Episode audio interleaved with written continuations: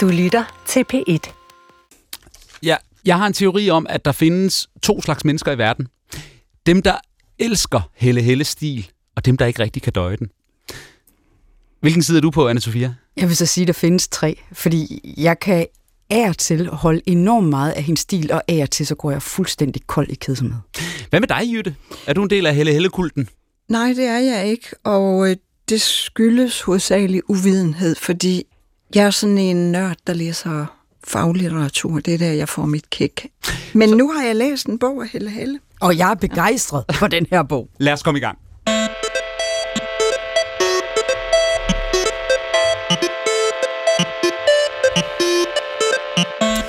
Malende minimalisme, finurlige sætningskonstruktioner og hovedpersoner i kategorien almindelige mennesker.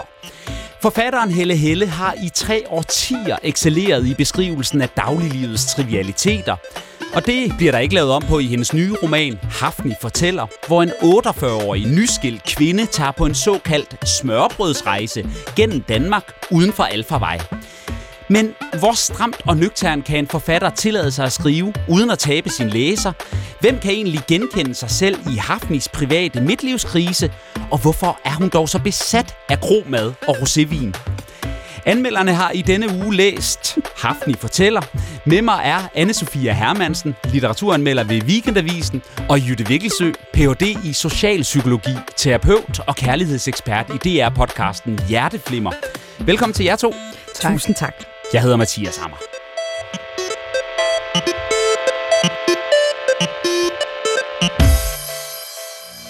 Hafni rejser rundt i Danmark. Måske for at finde sig selv efter sin skilsmisse. Måske bare for at spise smørbrød. Nå, men altså. Så er det på den måde, at nogenlunde omtrent så længe hun har kunne huske, i hvert fald siden hun fik bil, har hun drømt om at tage på denne, hvad skal man sige, smørbrødsrejse fra Frederikssund over Roskilde, Ringsted, Korsør, Nyborg, Svendborg, Forborg, Bøjden, Fyns Hav og slutligt med det store sønderjyske kaffebord i Gråsten med de 3 gange 7 slags kager.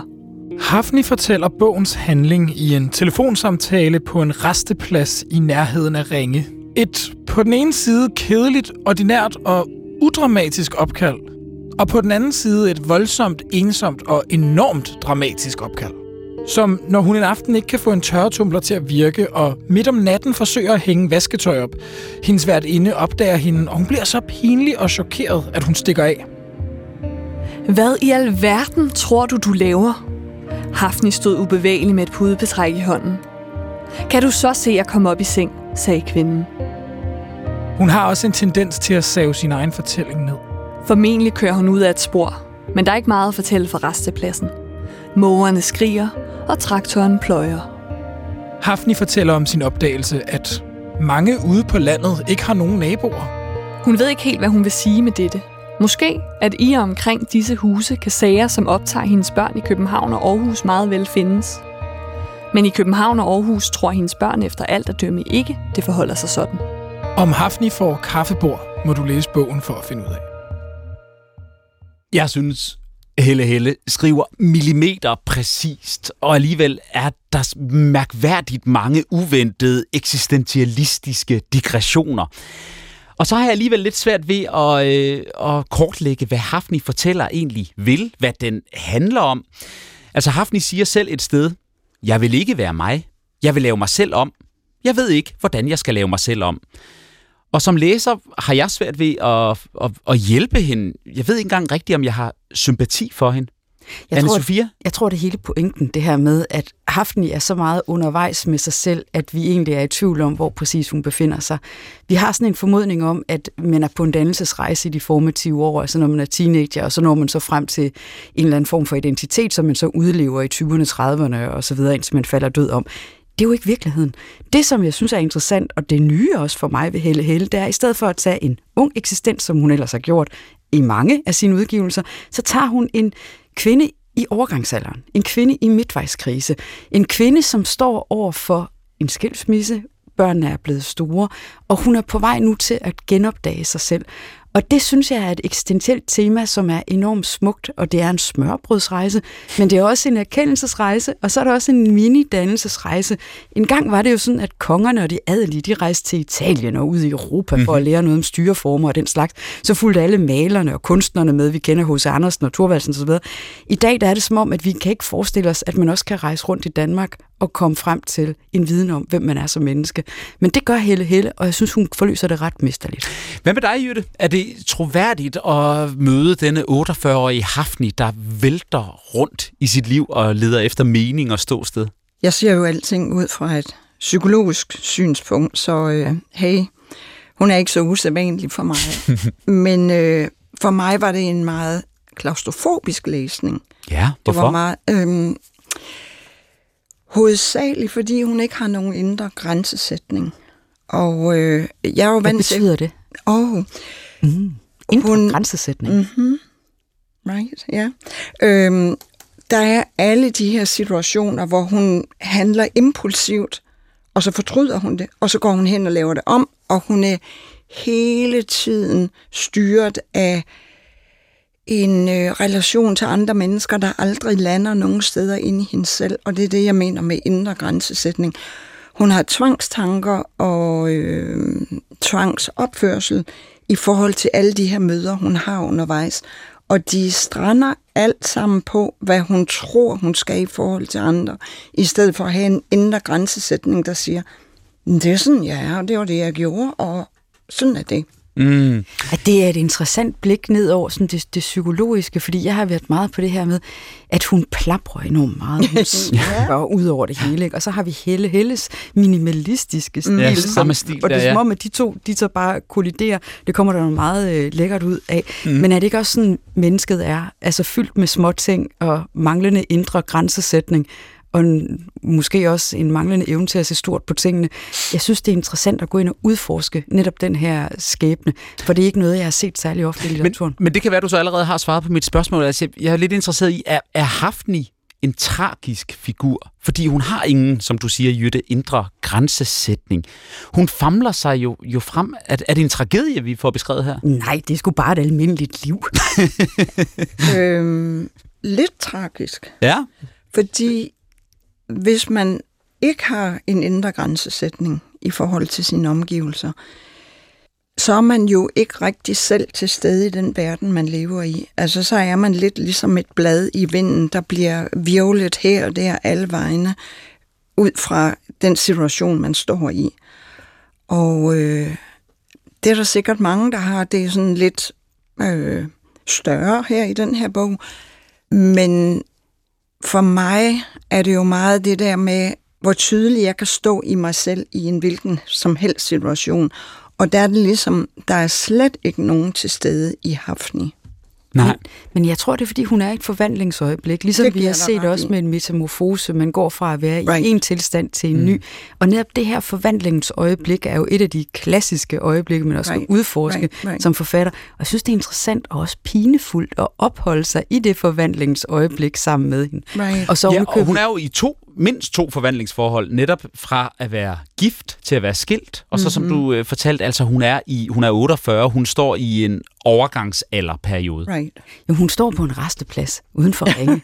Ja. I tøj, som vi ved, øh, fordi den begynder faktisk, hvor den ender. Vi ved, at hun har fundet tøjen, tøjet i nogle genbrugsposer, øh, og hun står ved sådan en uvidshed helt fra begyndelsen, hvor skal jeg egentlig hen?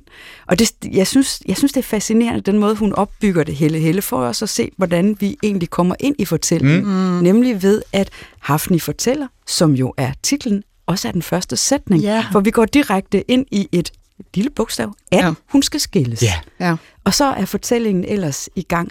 Så er der noget andet i det, som jeg som litteraturhistoriker også synes er meget interessant, og som også er temmelig lejende. Det er den der måde, fortællevinklerne sådan presser sig sammen.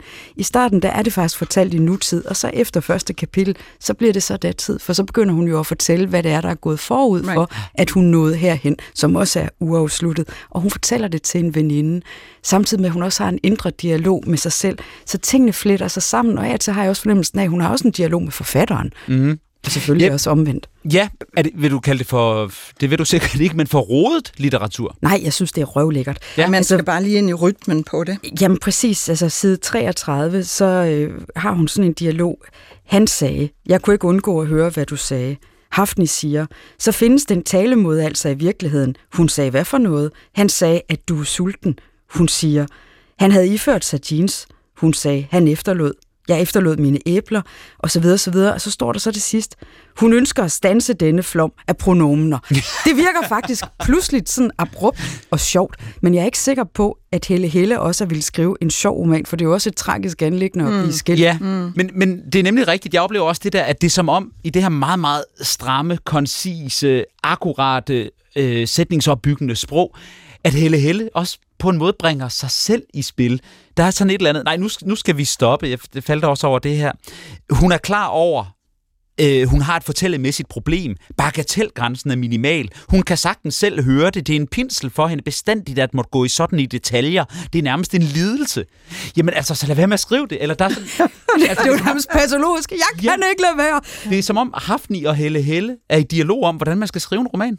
Ja, eller dialog om, hvordan man fortæller livet. Ja. Ja. Right, den kan jeg godt lide. For jeg synes også, den der meget stramme sprogramme, hun sætter op, ligesom holder på alt rodet i historien. For den er virkelig rodet. Ja, og det, det synes jeg jo er en meget spændende kontrast, at det er så stramt. Det er jo det er en, der er perioder, hvor man tænker, det er lyrik, det her. Ja. Det, det er så stærkt sprog. Mm. Og det skal jo beskrive et, et ustramt hverdagsliv, som du siger, et, et, et, et, et, et menneske uden indre grænser. Altså, det flyder ud til alle sider, og så er sproget så stramt. Og så samtidig, så jeg kalder, jeg, jo, det er en tragisk eksistens. Vi er måske også alle sammen tragiske eksistenser. Altså for så vidt også er det et meget almindeligt liv. For en ting, jeg også reflekterer over, når jeg læser, det er, hvordan der hele tiden kommer sådan nogle små teksteksempler, sådan nogle prosa ind, hvor det er erindringsglemt, der vivler sig op. Der var noget omkring en stigereol, hun savede ned i 80'erne. Hvem af os havde ikke en stigereol mm. engang? Så er der en gammel kærlighed, hun generindrer sig, og også sit eget fri, eller frieri, da de sidder hende og den mand, hun lige har forladt i biografen. Han frier til hende, og hun burde egentlig have sagt ja, men det blev til et jo. Og så hun erindrer sig børnenes leg og andre ting. Sådan er vores bevidsthedsstrøm jo også, og det synes jeg egentlig, at Helle Helle får skrevet ret fint øh, frem. Det er ikke så stramt og kronologisk fortalt, som det ser ud til i et CV. Hvis man skal ansøge om en stilling, så ser det ud som om, man har haft styr på livet. Mm-hmm. Men så, sådan, sådan er det jo ikke her. Der presser sig alle mulige ting ind hele tiden, og det, det synes jeg er ekstremt mættet. Så selvom den kun er, hvad er den, 177 sider, og her, ja, det er den ikke engang, 170, Ja. og der står faktisk ikke så meget på siderne, så er det virkelig sådan en, der, der er enormt sådan en tæt, og man skal koncentrere sig, mens man læser det. Mm. Det står så meget, ikke mindst mm. mellem linjerne. Jeg fik også en spejloplevelse af, hvor mange små dumme tanker, jeg går og tænker hele tiden, der bare sådan går og, og en eller anden dum samtale om ligegyldigheder, man har med sig selv. Men jeg synes ikke, hun er så almindelig som sådan, fordi, øh, fordi hun er så tvangspræget. Mm. Hvad mener Altså- du med det? Rejsen er almindelig, og hele øh, rammen er almindelig, men, øh, men hendes grænseløshed og hendes tvangsmæssige øh, måde at være til stede. Du siger, at vi er midt i transformationen, men jeg tror, grænseløsheden er ikke transformation. Jeg tror, det er den, hun vil skilles fra, det er den, hun vil væk fra, det er den side af sig selv, hun ikke bryder om sig om. Mm-hmm. Og øh, Har hun haft den altid? Ja, helt sikkert. Og øh, jeg har været meget nysgerrig. Nu får vi ikke noget at vide om manden. Måske er det ham, hun siger jo til i biografen. Ja, i stedet for Øh, ja, ja. ja. han fri, og så siger hun jo. Jamen, der er noget med Men, hans øh, øh, afbladede bomuldsryg også. Det er der er sådan et rigtigt, det er enkelt rigtigt. erindringsglimt. Men jeg tror, eller jeg er nysgerrig på, hvad var hans rolle i forhold til hendes øh, indre manglende grænsesætning? Jeg tror, hun må forlade ægteskabet, fordi det på en eller anden måde holder hende fast i den øh, manglende indre grænsesætning. Så hun tror, det er ham, hun skal skilles fra, men i virkeligheden på rejsen får hun jo et utroligt møde med sig selv, og mm. den der med, at hun hele tiden fortryder sine handlinger om at gå tvangsspredt hen og lave dem om. Det er den, hun vil transformeres væk fra. Og, øh, Men jeg, vil det sige, at det ikke har noget med det, der nu er eksmanden at gøre? Altså, det tror jeg ikke. Jeg Nej. tror bare, han forstærkede, fordi det er jo hende til synligheden, der vælger at, at forlade mm. det. Så hun vil gerne forlade en del af sig selv, men det er det, hun skal til at opdage på rejsen. Noget af det, der jo i hvert fald øh, fylder rigtig meget for hende, så kan vi kalde det tvang eller ej, det er mad. Ja. Den her bog, den er, altså det, halvdelen af bogen er, nej det passer ikke helt, men der er virkelig mange Det meget detaljerede madbeskrivelser. Så meget. Hun spiser hele tiden, og hun Ja. skal på kroer, ja. og hun skal, og det er, hun skal have vin og snitsler, og hun skal have øh, øh, smørbrød og sildesymfoni, og, og, og det handler om, hvordan, hvor meget hun spiser, og hun skal have rosévin til, og fem snaps, øh, og, øh, og så spiser hun alene, og så beskriver hun det, og så spiser hun sammen med nogen, og så beskriver hun det. Hvorfor fylder mad så meget i den her bog? Jamen, fordi det gør det i rigtig mange danskers mm. liv. Altså, den her rejse, hun også er på, altså, hvor hun tager, for, hvor hun ikke oppe i, øh, hvor, i, var det Fredensborg, øh, Ja, Frederikssund, tror jeg. Frederikssund, Ja. hvor hun så rejser videre af Roskilde og omkring Korsør, og så hen over Nyborg, og altså, det her, det er jo også en, en turen går til øh, den mad, der knytter os sammen, altså på de små spisesteder. Så snart man kommer uden for København, så øh, står den altså ikke på veganermælk og, og øh, andre ting. Altså, den, den, den er på det store mm. Sille symfoniske bord. Det er vin og snitsel med dreng, og der skal også lige noget bacon op på leverpostejen, og der er rosé til det hele, altså, fordi der kommer også mange genstande ind. Altså, så det er jo også en del af det her med, hvordan vi indgår i relationer med hinanden. Det sker tit over mad. Mm. Og det synes jeg egentlig er, er ret sådan bedårende beskrevet, for jeg kan godt lide mm. den her Danmarks øh, turné, hun er på. ja, ja. Sillebrøds øh, rejsen, eller hvad hun kalder det. Ja. Hvad det? Smørbrøds. Smørbrødsrejsen. Ja. Øh, jeg tror jo også det der med, at det starter med den her skilsmisse. Og når vi bliver skilt, så står vi jo mellem en identitet, vi taber, vi forlader, og vi er endnu ikke kommet ind i den nye frie, mere frie forhåbentlig, identitet. Så der er et identitetstab der. Og så er der jo det her med smørbrødsrejsen. Det er noget, hun altid har drømt om til syneladende. Øh, så det er jo også noget med, når man står der fri fra noget, man vil væk fra, det er noget med, hvad er min drøm i livet?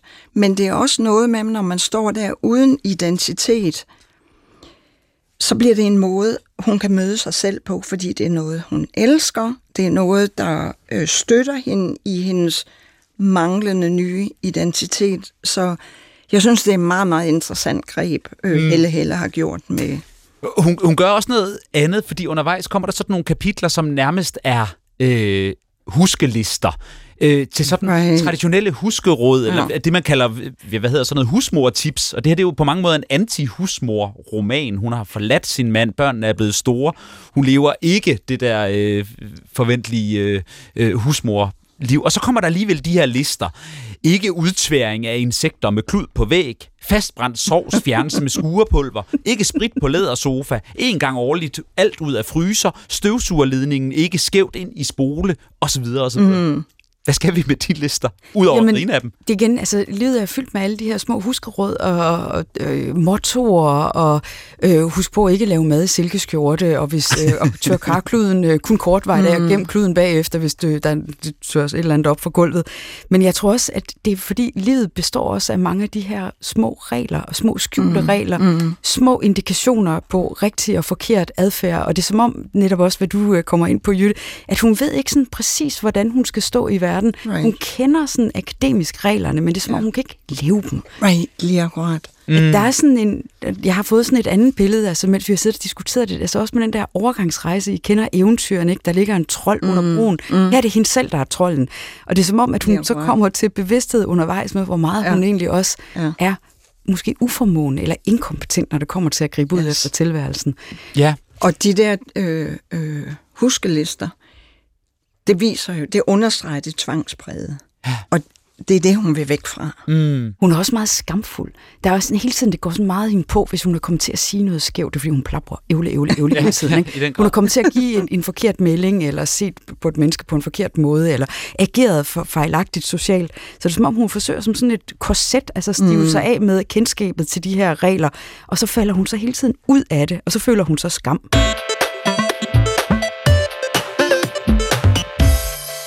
Jytte, hvad, hvad rører dig mest i romanen her?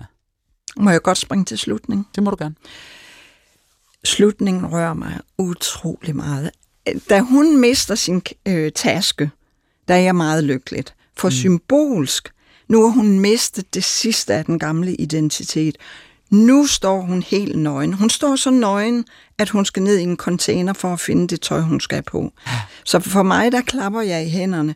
Og hun kommer jo beskidt, fordi hun er faldet i det her mudder, beskidt hen øh, til hotellet. Og først bliver hun afvist af en mand, jeg ved ikke rigtigt, jeg kan mm. ikke huske, hvad hans rolle er. Men der er en meget, meget sød øh, receptionist, og hun kommer jo i det her mærkværdige tøj, hun har fundet. Der er vist noget lyserødt. Og ja, hun har fundet det i en tøjcontainer. Totalt. Ja. Og tørklæde med frølser ja, ja, ja, og en skinnende satinjakke. Ja. Så øh, hun kommer der i en identitet, hun på ingen måde kan fylde ud. Og så det første, hun får at vide, det er den her, øh, det her sønderjyske smørbrødsbord. Nej, vrøvl, øh, kaffebord. Ja, ja. Det er ikke før næste lørdag. Nej, hun kommer så simpelthen hun, for sent eller på et forkert tidspunkt. Hun kommer for sent. Hun mister chancen for det der.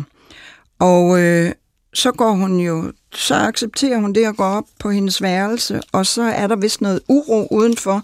Hun går i hvert fald hen og åbner døren, og bingo, der står en rulle, et rullebord med tre gange syv kager.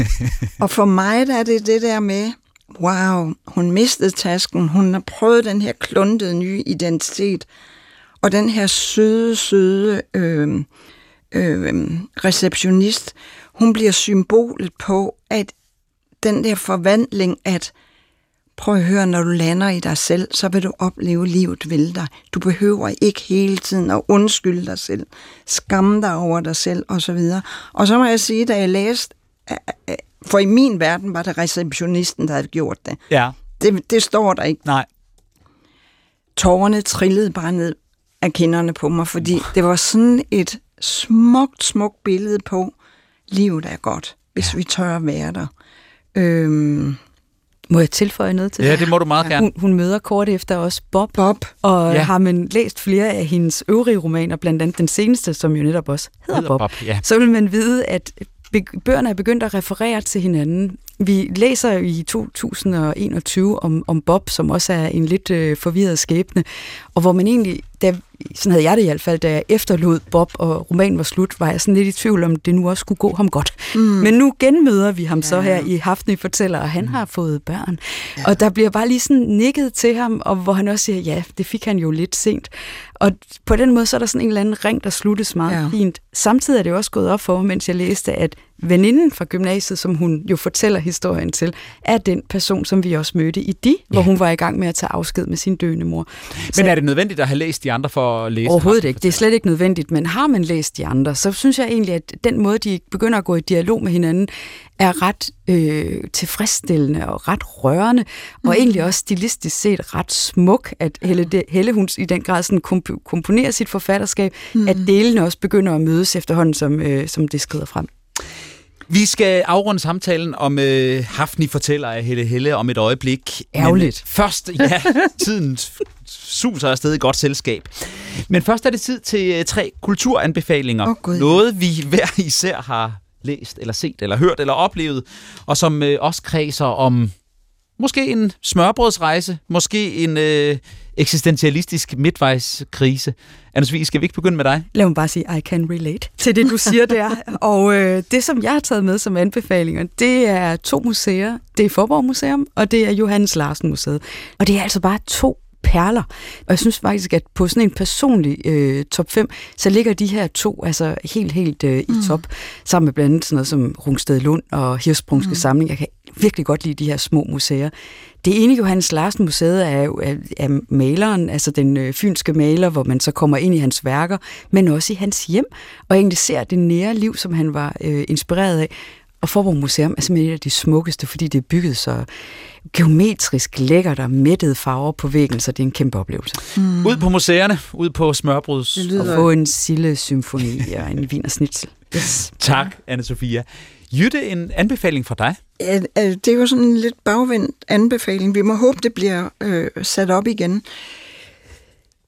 Det, jeg kom til at tænke på i forbindelse med Hafni fortæller, der kom jeg til at tænke på Jeanette Albæks stykke, der hedder Ellers mange tak. Der er jo den diametrale modsatte, øh, modsætning til Hafnis fortælling. Fordi hvor Hafni øh, bliver fanget i sit eget spind og frem og tilbage og undskylder og skammer sig osv., så har Janette Albæk jo den her utrolige evne til at træde ind i det mest ubehagelige, mest skamfulde, mm-hmm. mest alt muligt, og lave suveræn kunst og oprør og en kæmpe frihedsbevægelse ud af det. Ellers mange tak. Tak.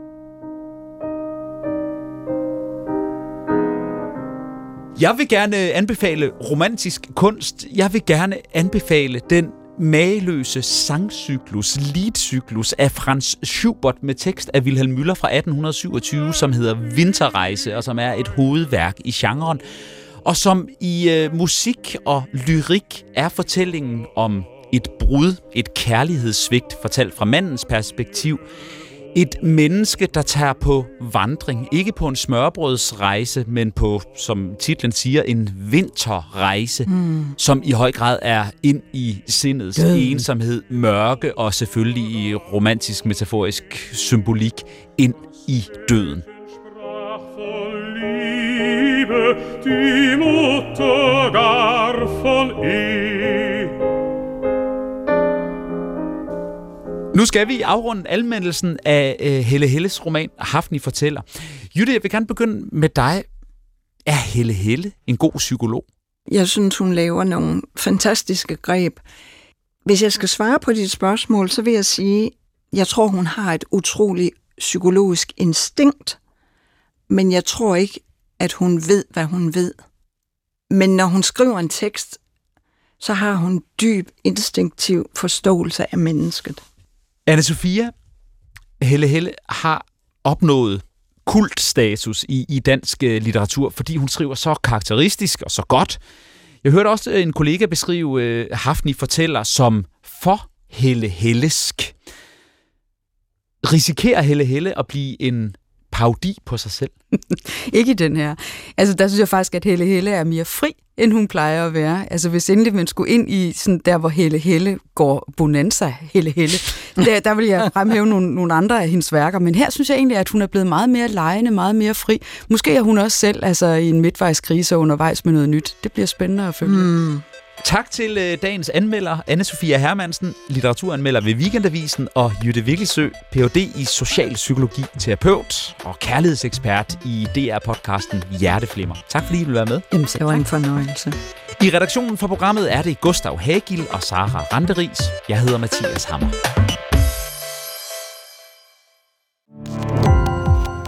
Gå på opdagelse i alle DR's podcast og radioprogrammer. I appen DR Lyd.